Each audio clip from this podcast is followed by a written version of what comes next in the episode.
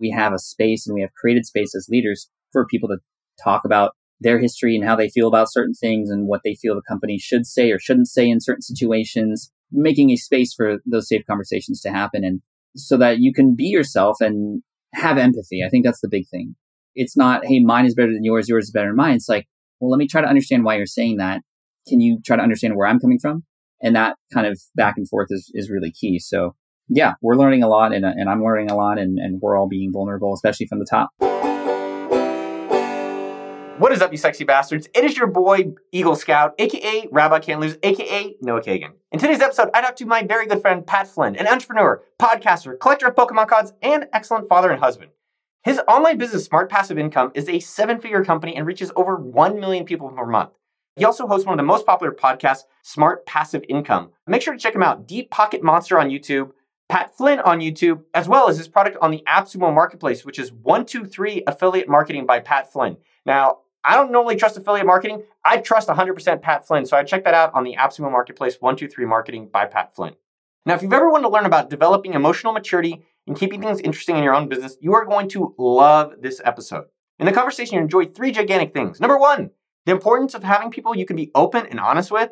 I had some really interesting conversations about that. Number two, why we appreciate the reward more when the journey is really hard. And three, how he made more money from Pokemon than he did as an architect in nine months. Enjoy those three things plus a bunch more ear nuggets along the way. Before we dive in, my homie, Professor Brian Keating, host of the Into the Impossible podcast, wrote a new book. His book is Think Like a Nobel Prize Winner.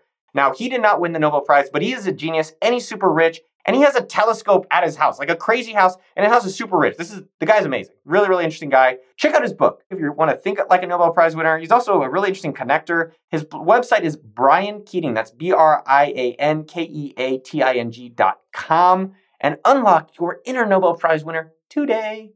Also, check out appsumo.com. We are giving a million dollars away for our Black Friday marketing fund to you. So, do you have an ebook, an online course, a template, software, or any other digital product that you want to promote to millions of entrepreneurs? We will pay you for it. Here is how to cash in. The first 400 products to go live are going to receive a thousand bucks. The next 2,000 of them are going to get $250. Everyone is entered to be one of the 10 lucky winners of $10,000. Damn, we're giving away a lot of my money for y'all. I am happy about that. Go check it out at appsumo.com slash BFF to be a part of the $1 million Black Friday fund. Also, a special pre-show shout out to a listener we, me, they of South Africa. I love South Africans, by the way. They love to say mind shifting. Replay it three times. Slow down and listen. I know I talk fast because there's not a lot of time on this earth. There's a lot to go on. Wise words, life and business genius. Thank you and every other one of you gorgeous listeners. If you want me to shout you out in a future episode, leave a review wherever you listen to this podcast. I check every single one of them. How does Pat Flynn like to relax? Like, how do you recharge? Alone as an introvert, that's how I recharge. I recharge alone. If I'm at an event, for example, I have to include time in the calendar while I'm at an event to just go away and, and escape for a little bit. And usually it's watching Netflix or YouTube or something like that. And then I come back and I'm, re- I'm recharged. And then I can take that to the next level by not just being in a hotel room alone, but if I have a choice, if I'm like going out and I can do whatever I want, I'll be alone on a fishing boat somewhere, right? And I can just kind of be with me and just enjoy present moment because I think that's what gets me to recharge is to like allow myself to catch up with all the craziness and all the speeding up that I've been doing leading into different launches and stuff. And it's almost like allowing my feet to catch up with with my body, if, if you will, because sometimes I'm sprinting and I have to sit and, and just chill for a bit and then go on to the next one. If I don't do that, eventually my feet will come out under me and and and I'll fall and tumble or in our world, you know, burn out and you know, leave people behind or not do what I'm supposed to do or fulfill my obligations or whatnot. So that's just what I'm afraid of. And I, and so I have to schedule relaxation time in. It's literally in the calendar. Kind of embarrassed to admit this. I have a massage lady come over at noon every Wednesday. I'm not surprised. We've gotten massages together. Remember? That was your idea. Happy Head. That's that's literally what it was called. Happy Head or it something. It was crazy. Like they only had one table in the whole thing. They're like you two, same table, one massage we can stack it kind of you know. yeah it's you know science so two things i was curious to to go on that with pat uh, with you number one i'm guessing i'm curious how the fuck you've done this so long I am an old man in this space. Well, people like all these millennials work for a month. They're like, man, I am burnt out. I'm like, you literally haven't even done anything. And, you know, you have been, you invented podcasting. podcasting, if you rearrange the letters, it's Pat Flynn. I don't know if you guys knew that. It's an acronym. Pat is in there, that's for sure. I don't know. I've just like that was something I'm, I think is undervalued is like consistency over long periods of time, and I always admire it. And I think you're one of the best. Thank you. And so, you know, I'd be curious to hear more about that. how do I do that? I keep it interesting, right? I am I'm always updating, upgrading, um, trying to have a new goal that I could sort of challenge myself with. I think that when it comes to consistency, it's when people are complacent, when consistency becomes boring. And when things become boring, they just, you know, we don't put our energy into it anymore. So I continually have more and more energy because I'm always trying to up level and look at the next thing and try something new. And I, I'm very curious, right? I think that's, that also keeps me going is that curiosity. Well, what else might I be able to do? Or how might I be able to do this better? Right. And I think beyond that, I've been lucky enough to connect myself with people who can be prime examples of what the next step could be. Right. Like when I first started out, I just wanted to survive. I had gotten laid off and I built this business in the architecture space. And I was just like, I just need enough money to, to pay for food. and so I saw people who were building businesses and they weren't making millions. They were just making enough. But I saw what they did. In particular, there was a guy named Cornelius Fichtner who was helping people pass the project management exam. I actually heard a podcast that he was on. And I basically followed his steps and helping people in the architecture space in a very similar way with an exam in the architecture space. And so he was like my first North Star, if you will, as far as like, okay, that's, that's like the next stage. And that's where I want to go. That's like boss level one. And then you get to uh, level two and then you need to find the next boss, right? Or else why are you playing the video game? You're just going to keep going and going and eventually get bored of it. So I have to have these bosses at the end every single time. So after getting to a point where I felt okay with the money that was coming in, I was like, okay, how, how might I be able to thrive? Right? Who here is thriving? And I found other people who were doing that. And then like fast forward, fast forward. Now I'm at a point where I've been doing this for a while and I'm looking ahead even further. I'm looking five, ten years down the road. I'm looking at people like Michael Hyatt, who has been able to, in a way, step away from the business that he created to spend more time with family and do more of stuff in semi retirement, if you will. But the company still runs and his kids are running it. I have kids. That'd be awesome if my kids could somehow become available. So he's paved the way already. And I think that's my secret to success always is who has done the thing that I'm interested in doing before me because they've already made the mistakes. They've already potentially laid out the roadmap and they might even just tell me directly either as a mentor or I can pay them or, or what have you. That's like literally every part of my life. I go, okay, who's done that before? Like when I ran triathlons, like just that's my fast forward button. Nah, we got to make it harder. Like, why don't you make it harder on yourself? Make what harder? Just you're making it too easy for yourself. no, I like. I, it's funny because I think we I make it harder in the sense of like you're like that person's already figured out a lot of these things. Oh, right. Like at, at AppSumo, we we talked to someone who is a chief people officer. We just talked to her for like ten minutes, and it just blew our mind how much she already knew what to do that we were just trying to figure out. And I like that you're applying that in different areas or thinking. I'm guessing you do that as well. Triathlons, your business, Yeah, for sure. With so chief, what was it? Chief what? chief people officer. Officer. So if she speaks to three people, that'd be a C3PO. Actually, that'd be pretty sick. God, God. Sorry, I worked too hard for that one. There's got that one. Yeah, you could tell I was like thinking about it. Anyway, no, I love that. But I think that sometimes we feel, and this is how I felt in the beginning when I was trying to figure things out. I was like, I have to do everything myself. And I can figure it out. And potentially I could, but how much time would I waste trying to figure things out that I can use instead for after I figure things out? And then I could put my own style or twist onto it.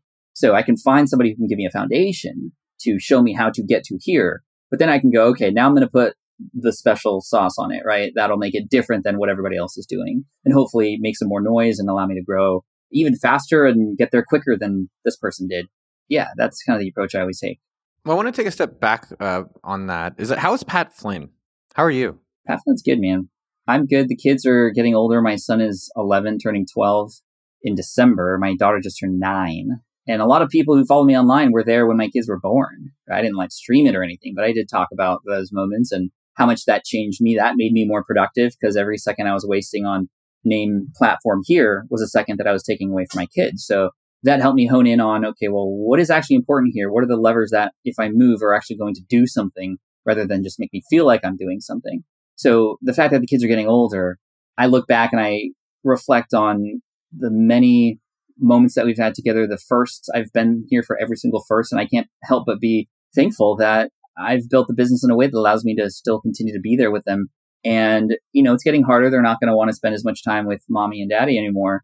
And hopefully all that investment into the kids up front is going to lead to great conversations, openness, honesty, I'm not expecting them to do everything perfect, but hopefully if they make mistakes, they can come to us and feel good about that. And, you know, I compare that to some other things, including myself and how I grew up with my parents. I mean, I love my parents, but I don't think I could do that. I don't think I could open up in the way that I think our kids could because my parents weren't really there much of the time. They were working so much. So I just feel grateful about that. I have a lot of time to play, right, with the business and how it's running. There are 11 or 12 full time people in the business now, which is bonkers when I think about it. Because when I first started, I, I never thought I would hire anybody because I wanted it to be me behind my keyboard or microphone and, and just kind of easy.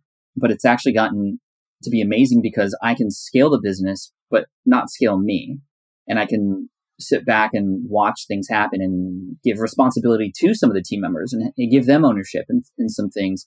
And they'll take it in a way in, in a place where I wouldn't even consider that's so much better than what I would have come up with. And so now we're like, like I was Iron Man, but now we have like the entire Avengers team sort of all working together to make the planet a better place. I'm feeling fit. I'm feeling healthy. I'm eating well and, and that gives me a lot of energy. And I'm again looking forward to the next decade. And I'm so excited about technology. Tesla and Elon and all the things that are happening in AI are just mind blowing to me. I'm excited about a lot of the investments I've made in companies and as an advisor to companies to see where they're going. And I feel like because I have the team and I've built the business in the way it's been built, it's giving me room to give some of that energy to other businesses and help other businesses get started, which as advisor, you know, rewards all of us, which is pretty cool. Um, and I think that might be what life is like, you know, in my 50s. You know, I'm turning 40 next year, which is kind of insane. What day is your birthday? December 6th, 1982, which is in fact the same birthday and date as my co CEO, which is sort of random. Put in my calendar. Yeah. Tacos, please. I can send you tacos too. Dude, when are you coming back to San Diego? Because, you know, tacos. Well, you know, the funny thing was the weather today in Austin feels like San Diego.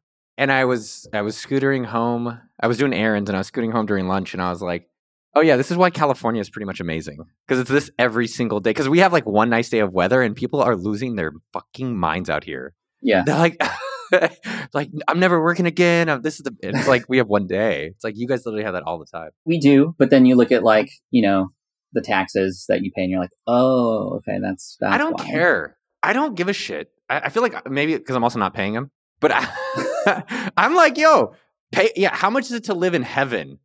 Uh everything? Yeah pay up people. yeah i mean that's like, why people cheap out on themselves way too much. We've lost so many people in the entrepreneurial community in california to texas to colorado to the east coast nashville especially for some reason. Uh, nashville's great. And people always ask me pat you could save so much more money. You could have a much bigger place um, especially if i go to puerto rico. 4% taxes like John Lee Dumas but i'm like i work harder so that i can be where i want to be and I don't know why some people can't wrap their head around that. I feel very fortunate that I, that I have a business that allows me to be where I, where I want to be with my friends, my family, my mom and dad, and my wife's mom and dad are close by, and weather, beaches, that way's mountains. We can go snowboarding. That way's the desert. I think it is heaven, and I'm willing to pay for it. you literally have the home of tacos, like a drive from your house. I mean, you could drive down to Mexico, like the origin of, of some of the best food in the world. It's like San Diego is such an awesome place. California, it is funny. I was having a moment. I was walking down the stairs yesterday, and it was like, this is only the moment you're ever going to get. So I was just thinking, like, oh, you know, it'd be cool to one day, like, I was thinking it'd be cool to have a house in California and have a house in like Utah. And I was like, oh, one day in my life I could do that. And I was like, Noah, this is your life. And it was just kind of, I don't know, it tripped me out yesterday. And it was like, oh, wow, these are the moments. And we can make these decisions and try to make these changes while we're here versus like, oh, I'll do it sometime later. Not to say to go do everything, but just a realization of, uh, you know, what kind of story do we want to be writing for our lives? Yeah. I mean, number one, define later.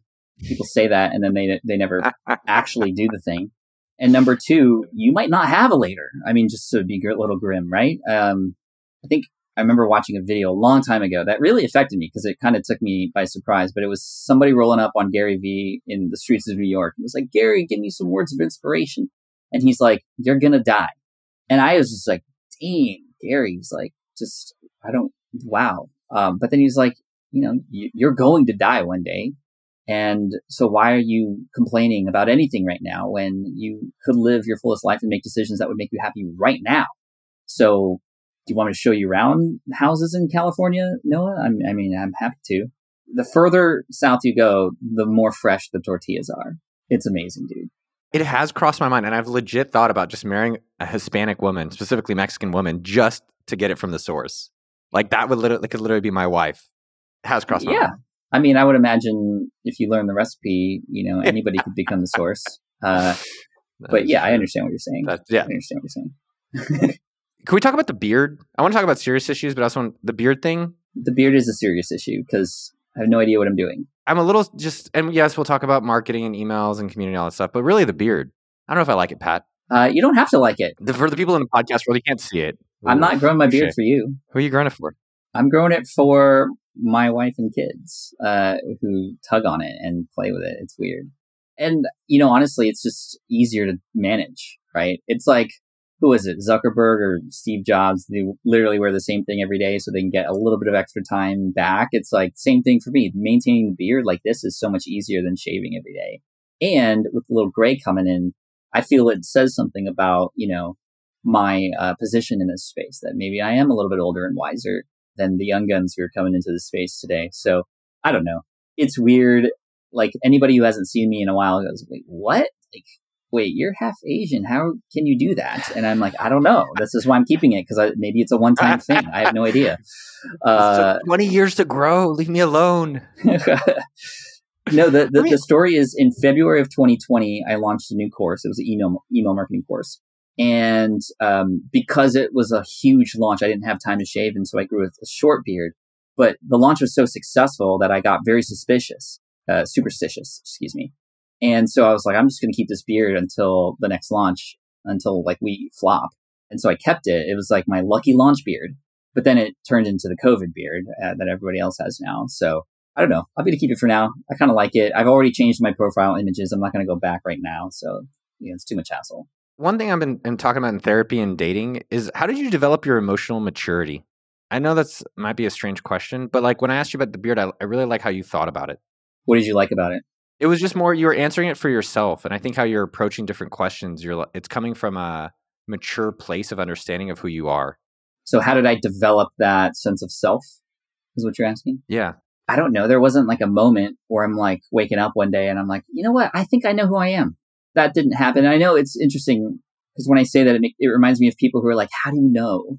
Right? How do you know when you found your voice with your podcast? Like, you don't until you look back and you're like, oh, sometime back there, I actually had it. I don't know when that moment was, but it just seems to be that I am now speaking my true self now. And I think it just comes with time. It comes with experience. It comes with failure. It comes with also seeing an outside perspective. And that means, you know, you can't read the label when you're inside the bottle. You need somebody else to help you see these things that you just can't see yourself. And so different mastermind groups I've been in, I've been in two for over 10 years now. And sometimes I feel like those people know me better than I know myself. So they can help guide me if I'm maybe going down a trek that I shouldn't be going down. I once got almost into some like black hat stuff way back in the day because it was w- what was working with SEO back then. And people were like, that's not you, Pat. Like, how do you imagine your audience would respond if they knew you were going to go down this route or if this actually works out for you? And, you know, they would help me stay in my path. And I think so that guidance doesn't always just come from my own personal experiences. It comes from a result of seeing how I am reflected back to me from others. Nobody re- really said it to me like that before, like the way you just did, Noah. So the fact that you are bringing this up and you are making even me aware of the fact that I can answer questions and it feels like I'm being me and whatnot is um, is wonderful. Uh, so, so thank you for that. And I think this is where people opening up to each other, people being honest with each other, uh, having a safe space to be brutally honest with each other, with trust involved, is is really important. But it can be hard. It can be hard to find those people, and I'm you know struggling to imagine how anybody in the last two years could make connections, true, real connections, without having the ability to meet people in person. That's just where all my best, most like strongest relationships have come from have been from people I've met in person, have gotten time to hang out with and share a drink with and have coffee with and meet at conferences and, you know, hang out at the bar after, like that kind of stuff. That's gone right now, or it feels like it is. Yeah, I told my I was having I was playing squash with a friend of mine, and I was like, I wish people would be more vulnerable. He's like, well, you have to lead with vulnerability though, meaning that you can't expect it of others if you're not doing it yourself, right? Like sharing things about that are going on with, like I was in therapy, and my therapist was saying like, no, you're bullshitting me, and like you're not really telling me how you're actually feeling. Just you got called out. Yeah, I was like, I thought I was, and uh, but it's it's been interesting because even in the company, we had a leadership summit on Friday, Oh boy. And uh it was like a no holds bar, but it, it was one of these things where everyone got to really share openly and safely. You don't realize because you're, you know, you're you are in charge that you're the one that can also make these calls, but having everyone feel safe to, to speak candidly, the company this week is just like on a, another level, and it's another Yeah. level of the relationship. That's great. So definitely like some area I'm trying to explore. I think more companies need to do that. We're we're doing a training right now where we're we're working with the company who's helping us understand more about uh, racism. We're learning how to be anti-racist in the company, and that that's you know obvi- obviously those kinds of discussions, which could be very political, very polarizing on the team. The fact that we have a space and we have created space as leaders for people to talk about their history and how they feel about certain things and what they feel the company should say or shouldn't say in certain situations this came about as a result of a lot of discussions that weren't really going anywhere last year during the pandemic. So I'm very grateful that I can see other leaders like yourself and your team making a space for those safe conversations to happen and so that you can be yourself and have empathy. I think that's the big thing. It's not, hey, mine is better than yours, yours is better than mine. It's like, well, let me try to understand why you're saying that. Can you try to understand where I'm coming from? And that kind of back and forth is, is really key. So yeah, we're learning a lot and, and I'm learning a lot and, and we're all being vulnerable, especially from the top.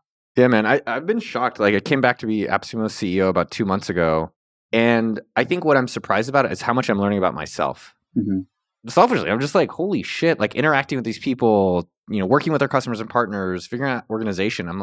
It's also making me have to mature as a person in a positive way. I was just kind of not. That's not what I expected. What's been the biggest realization for you reflecting on yourself as you come in as CEO again? I don't know. There's micro and macro. I'm trying to stick with the the macro theme. I'd say it's kind of like two phrases, which is like you have to show up and you have to put in the work.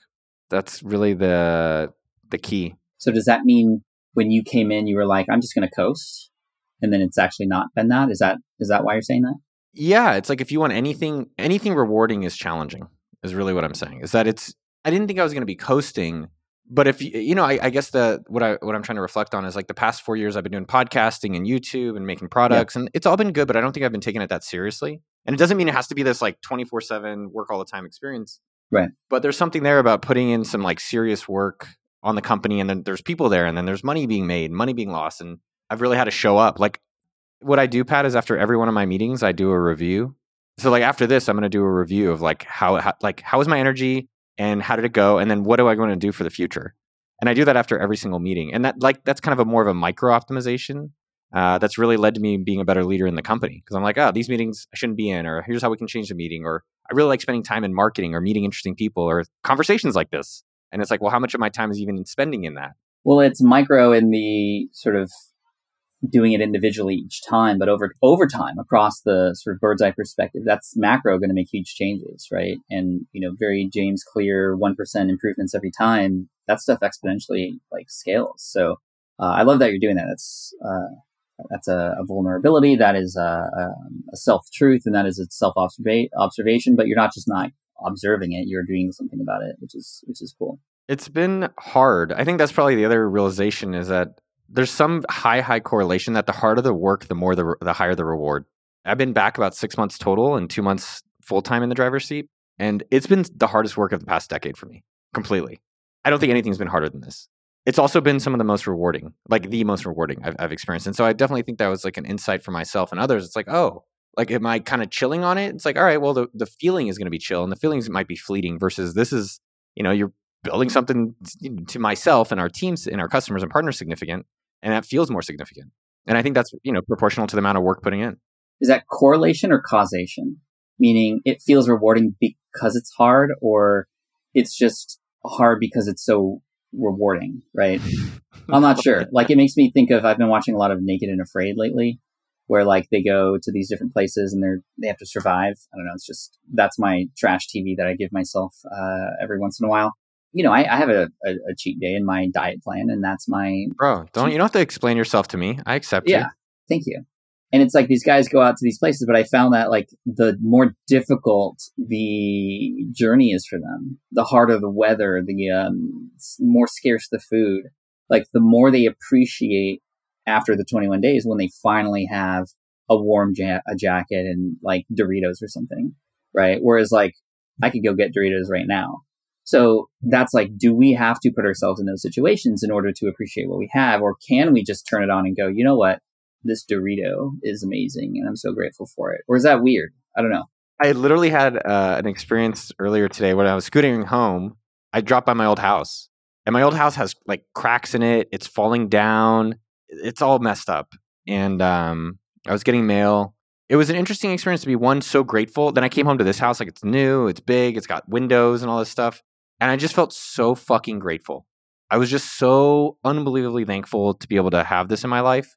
And it was also an interesting thing of um, you kind of have to sometimes revisit like being naked in the woods for a while to be like, dude, Doritos. Yeah. Because like, going by that house and seeing the mailbox, how sad it looks and how dark the house feels and small and it just really definitely made me appreciate where I'm from. And also part of me was like, all right, you know, you can't also lose some of that edge that you have from days that were a little bit tougher. So it was uh Yeah. it was a nice moment. That's true. I think that's why one of the things I love doing the most in my business is having conversations with people who are just starting out. Because number one, it mm. helps me remember sort of where I came from, right? Jenny from the block kind of situation. but then I can go, well, I remember how I felt back then. So let me help you because I can totally empathize with you right now. And I understand how difficult this must seem or how complicated this looks. Let me, let me simplify it for you the way I wish somebody did for me. And that curse of knowledge can be hard, right? When you know something already, it's hard to not know what it's like to not know it anymore. So that's kind of, I think, one of my superpowers is the ability to really channel like my earlier self and, and help people in that way, uh, which I know is not always easy to do. So anyway, I did have a question on that though, Pat. I was Yeah. wondering, you love Back to the Future. If you could go back, and I, I this is, I actually was like, dude, I've never really heard people people say this differently, but you can go back ten years to where you started this business. What do you wish you would have started or or kept doing or not stopped doing when you started this business ten years ago? You can go back to the future. You and Doc, yeah. yeah, I got the shoes right here. I don't know if you can see them. Um, the, the mags, um, 10 years ago or, or technically 12 years ago when I first started my business, what would I wish I have known or, or what would I tell myself to do? Hire help sooner. I was so proud of the fact that I could figure things out on my own that I got in my own way of growing and extending myself because I was getting into the weeds of things that honestly didn't even matter at all. I didn't need to spend, you know, a whole week learning CSS so I can design my website myself. Whereas I could have paid somebody just a little bit of money to do something much better and faster. And then I could have, used that money or that time elsewhere to maybe make more money or develop an actual product or something, which I eventually did, but I wasted so much time up front. I wish I wasn't so shy. It's not a bad thing to be shy, but I think it's bad when it's like you're worried so much about what other people will think of you that you don't do things that you know will grow your business. And I started attending conferences in 2010, 11 years ago. And I was so afraid to just extend my hand and say hello to everybody because I was so worried about what people would think of me. And I think those are remnants of high school and bullying and things like that that, that happened in my childhood. So, you know, I learned my way out of that. And I think the way I learned was those little micro conversations I had that turned into much bigger ones. And I became friends with people like Chris Ducker and Chalene Johnson and Michael Hyatt and all these other people who I met in person at these places who have turned out to be so instrumental in who I've become as a person and how I've lived my life and my family and everything. I only wish that I started making connections sooner and started serving others sooner. I think for a little bit I was very, and maybe this was more of a survivalist mentality. I was like, I need to grow my business. Like I need what I need to grow. And I found out that the secret is, and I think this is a Zig Ziglar quote. I mean, you can have anything in life that you want so long as you help other people get what they want. And when I learned that, man, things started to just explode. I started to lean into, well, who in this space can I help? Because I know that if I help them in some way, it's always going to come back in one way, shape, or form. And it always has some way. Like the universe just has a fun way to do that. I've been doing that lately in a new space, in the Pokemon space on YouTube, and it's been killing it. Dude, it's growing faster than my SPI stuff right now because I immersed myself in that space, figured out who was there. And then before I even grew my stuff, I was like, let me help you with your stuff to all the other influencers and, and authorities who were there to a point where when I launched my channel in January of 2021, they were like, yo, you've been already so helpful. I'm going to, I'm going to give you shout outs. I'm going to make sure people go there. We're, we're going to do collabs right from the beginning. And six months prior to that, I didn't know anything about Pokemon or this space. I'd like to keep not knowing about Pokemon in my life, but I'm really happy for you. Thank you. You don't have to know about Pokemon. It's just a hobby that I have that is uh, already making more money than what I made as an architect in just nine months. Han, all right, now I love Pokemon. So Han, what do I buy? no, I like even like okay, you could invest in cards like you would sports cards or you know anything that has a value that in market fluctuation, right? You know, buy low, sell high kind of thing. But that's not what I'm doing. This is the crazy part of it. So I'm opening cards and talking about the history of them and sharing them and, and getting people excited about them. I'm bringing my superpower of high quality video and storytelling into the space, which nobody was doing in that space. And I'm getting money through ads and through sponsorship deals, 5K per video sometimes. And so I can use that money to then buy even crazier cards or things to open that will then be filmed and then help make me more money, which then I can buy to add my collection, film that, and it just becomes this cycle. And I've been starting to now inject giveaways where I'm giving away a lot of this money and I'm definitely tapping into Mr. Beast. I watched your video with his manager. That was awesome, by the way. Thank you. That was Mitchell, yeah. Yeah, that was amazing. Um, and I've got to meet Mr. Beast and tap into him a little bit. So I'm I'm giving away 40k of Pokemon cards this year on my channel, and I've already earned more than that through the giveaways that I've that I've done. So now I'm just kind of like continuing to flow that in and, and wanting to give back more, which is pretty cool. And it's been fun because it's been a nice little thing that I was just playing around with on the side that took off. And it's still 20% of my time, 80% goes to SPI and things that I have responsibilities for. But this thing could become a bigger business than SPI, honestly, if I play my cards right. Two observations with that. I've been trying to notice one of the things I wrote down and I'm, I'm mindful of is noticing my triggers. I think trigger has a negative connotation when it's really like positive, negative, neutral. What's happening when something happens that you're like, you like auto respond. And I think yeah. that's just an interesting thing to catch ourselves on. So it's like Pokemon and people, I'm just like, yeah, but it's also, okay, there's a moment. Why am I already discounting it? So that's one thing just to kind of for me to reflect on. I think for the audience. Oh, you noticed your own trigger about that, your own negative trigger about that. Yeah, not negatively. I was just like, it was like an eye roll. I have like an auto eye roll when I hear it. I'm like, yeah, whatever. but I also think there's there's something interesting in understanding what's going on with that that we can, you know, we have six minutes, so I want to be mindful of. But I think the second thing that's uh, just as interesting for me is how do you compete where there's no competition? And I think what's beautiful about how you're approaching the Pokemon area is like, hey, I'm excellent at X, and over in this Y space, no one's doing it. And I could take my skill and go kick a lot of ass. Like I remember Justin Mares from Kettle and Fire. He worked at AppSumo, great marketer, he's amazing. He's just such a good guy, like really impressive. He's like he went and did kettle and fire the bone broth, and he's like, dude, I'm competing against Campbell's soup. Yeah, like you're competing against the best marketers in the world at AppSumo. Like I have to beat like 40 people in suits doing marketing. Like it's not bad, and so I think that's interesting that you said that. I like that as a how people can approach different opportunities. Yeah, I mean, I didn't I didn't just jump in and go, hey, I'm going to bring this to the space. I knew that this was going to work. Like there was a 90% chance that what I was doing was going to hit the mark because I immersed myself in that world. I was watching live streams every day of like people opening Pokemon cards and trying to understand what is so exciting about this. And eventually figured out that this inherently has an ability to hook people because you want to know what the rare card is and how much it's worth at the end of the pack or the end of the mystery box or whatever. And in the SPI channel that I have on YouTube, which is growing, it's doing well. That's a very hard thing to kind of create is some mystery or some curiosity that will hold people to the very end.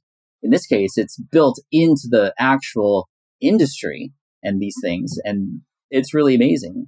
And it's funny because I'm seeing a lot of people from the Pokemon channel now buy my books from the SPI stuff and the Pat Flynn books. And oh, that's cool. They're immersing themselves in that world. And then I have people on SPI like sharing my Pokemon channel with their kids and stuff. So now I'm more of a part of their life than just a business resource which is really interesting. And I think that a lot of my drive in the future to help with education and stuff, the Pokemon stuff could actually come quite in handy. Uh, however, I do see some very clear business opportunities where eventually I want to partner with Pokemon on stuff and, and just see how far I could push this. I want to buy a warehouse that I could deck out in a studio and decorate it like a Pokemon stadium and actually have chairs where people can have pack battles, which is where you open a pack of cards, I open a pack of cards, whoever gets the most valuable card gets to keep all the cards kind of thing. And like, let's just go all out with that. And dude, that'd be so sick and so much fun. I love you, Pat Flynn. You're like my, I still, I, have always said you're the nicest guy on the internet or the kindest. I'm going to stick by that. Thank you. I was pulling up uh, an email I wrote to Neville a few days ago. I was telling Neville, I was like, you need to go copy other people's business models. Like he's doing copywritingcourse.com and he has one subscription and he does a little bit of consulting. And I actually wrote about you. I wrote, I was looking what I wrote. I wrote Pat Flynn has courses lower prices than Ramit, but he also has physical and he has other types of products like Community. Because I was trying to give Neville some ideas of you know people he can replicate in his own business. So I, I was Yeah. curious to hear a little bit behind the scenes of all the different revenue sources you have to kind of inspire others to maybe learn from you. Yeah, I mean, for the last three and a half years, it's been online courses. Our podcasting course is our number one course. The next course behind that is our email marketing course and our affiliate marketing course, which has been very popular. There's just been so many courses. We have nine now in the library. And it's getting to a point now where it's kind of now hard to figure out, well, which do we promote and to whom? We could have nine different segments and go down that route, but it starts to become this crazy spider web that just makes us want to explode. So we're exploring the idea of, you know, well, how do we combine that now or maybe make it easier for people to get access to those courses? Because now a big focus of ours is our community. So we have our online courses, which are one time or maybe a small little monthly payment plan to get access to those. But now we have finally, after so many years, recurring income in our business for the first time, like ongoing recurring until a person quits. And that is through what we call SPI Pro. It's a premium membership program where other entrepreneurs can come in and see and find other people like them to network and to get challenged and to get pushed. It's not a content play. It's not content. Our content is on our courses. This is community and accountability and connection, right?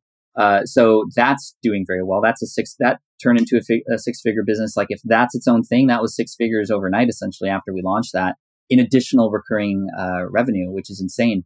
I do have things like little side projects like the Pokemon stuff, which is doing really well, and the Switch Pod, which is a physical tripod that my partner Caleb and I actually launched in February of 2019 to a tune of about half a million dollars on Kickstarter. And that thing's on autopilot now. Amazon's doing the job for us on getting it out there. And what happens is people, when they see it out in the wild or an influencer has it on one of their videos, people go, what is that? It's so unique looking. It's so different and it makes life so much easier. It seems, what is that? Boom. We're getting sales. We're, we're selling, you know, 15 to 30 units a day with zero ad spend. And my partner just had twins and I'm very busy on my business. So we're totally chill, just keeping it chill for now. And maybe we will scale it up later or, or, or sell it. In addition to that, we have sponsorships on the podcast. I have a YouTube channel that's growing and, and we get sponsorships on the videos and also ad revenue from YouTube, memberships on the YouTube channel as well. There's a lot. It's pretty di- uh, diverse. Um, and affiliate revenue from tools that we recommend and products that we promote. In addition to that, I'm an advisor to eight different SaaS companies in the creator space, from podcasting tools to ConvertKit to Circle in the membership community space. It's just sounds like a lot, but somehow I'm able to manage it. It sounds like a ton, dude. Like I, I was like, how do you organize? I mean, that's a whole episode of itself. It's like, how do you decide which ones to do, which ones to stop, which ones Yeah. to like fix? Well, I'm not working all on all of them at the same time, and I have a team to help support. Just, I mean, I'd love to get to a point like uh, with um, your beef jerky company where you, you know, you build it, it's there, and then somebody else is taking care of it now, and then you can move on to the next thing. So, yeah. Anyway, we'll have to say that for another conversation. All right, Pat Flynn. What feedback do you have about this experience? Was it your most fun chat of the day? It's been one of the most fun 45 minutes in a long time. This has been a busy week of just work, work, work, work. And I felt like even though this is a podcast, which is part of my work, this is just chit chat with Noah that happens to be recorded that you can all listen to. So I, I appreciate that. I want more just chill conversations to be recorded versus, all right, I have this really big guest on the show and I now have to like put it on, right? Like I felt like I got to take it off here with you. Uh, and I appreciate that. oh, I appreciate that, man. Yeah. Dude, I love you, Pat Flynn. You're the man. Love you too. Keep eating tacos, driving Teslas, living the poke. I'm gonna okay. I'm gonna subscribe to the channel. Okay. Deep pocket monster. Yeah. Dude, next week you see me, I'm like tatted up with Pokemon. I'm like outdoors outside your house, like looking to. Do you still catch them? Do we collect them or catch them? Uh, you can on Pokemon Go, but yeah, you still catch them. Um, I'm actually starting to learn how to play the game because I haven't announced this yet anywhere, but I'm I'm going to do a big push to try and become a world champion and vlog that. How can everyone support you to becoming a Pokemon world cha- Pokemon Go world champion? Just follow the channel. That's it. You'll see vlogs come out of me tiptoeing into this space and again connecting with some of the previous world champions to get some training from. So it's going to be fun. SmartPassiveIncome.com is the website with all the training and all that kind of stuff. But you're welcome to check me out on YouTube. Pat Flynn is the name of the channel, and Twitter, Instagram, Pat Flynn. And we have uh, Deep Pocket Monster, of course, Switch Pod, um, my books on Amazon. But yeah, I'm sure there'll be like show notes or something, or just go to smartpassiveincome.com or Pat Flynn. You'll find me there. That is a wrap. I hope you loved the episode as much as I did recording it for you. Make sure to go give Pat some love. You can check out his podcast, Smart Passive Income, or the blog, Smart Passive Income. Number two, his YouTube channel, Pat Flynn on YouTube, or Deep Pocket Monsters, which is his Pokemon YouTube, or 123 Affiliate Marketing by Pat Flynn on the AppSumo Marketplace. Next, text a friend you love him. Yo, dog, let's go crochet together. And before you go, tweet at me at Noah K and let me know what you thought of this episode. Also, check out appsumo.com. We are giving a million dollars away for our Black Friday marketing fund to you. So, do you have an ebook, an online course, a template, software, or any other digital product that you want to promote to millions of entrepreneurs? We will pay you for it. Here is how to cash in. The first 400 products to go live are going to receive a thousand bucks. The next 2,000 of them are going to get $250. Everyone is entered to be one of the 10 lucky winners of $10,000. Damn, we're giving away a lot of my money for y'all. I am happy about that. Go check it out at appsumo.com slash BFF to be a part of the $1 million Black Friday Fund. Remember to go subscribe to my email list. I put my best tips into a single short email each and every week and have exclusive content for my gorgeous email subscribers. That's sendfox.com slash Noah, sendfox.com slash Noah, and create your own email list for free, sendfox.com. Finally, a couple shout outs to my amazing team. Thank you to Jason at podcasttech.com, as always, for making these podcasts. You're the bomb.com. Thank you to Mitchell, Jeremy, Hubert, George, Sasa, Jen, and Cam from the Dork team for all the magic y'all do. And finally, huge shout out to the Black Friday marketing AppSumo team. Jay, Lindsay, Amanda, Mitchell, Nick. There's been so many people, Kellen, that have worked on this. It's going to be exciting as hell for all the marketing and the amazing deals happening over at AppSumo on Black Friday. Much appreciation. You guys are phenomenal. Have a lovely day. What's your favorite number on the keyboard? I'm not to tell you mine. I'm to tell you it, but it's probably six.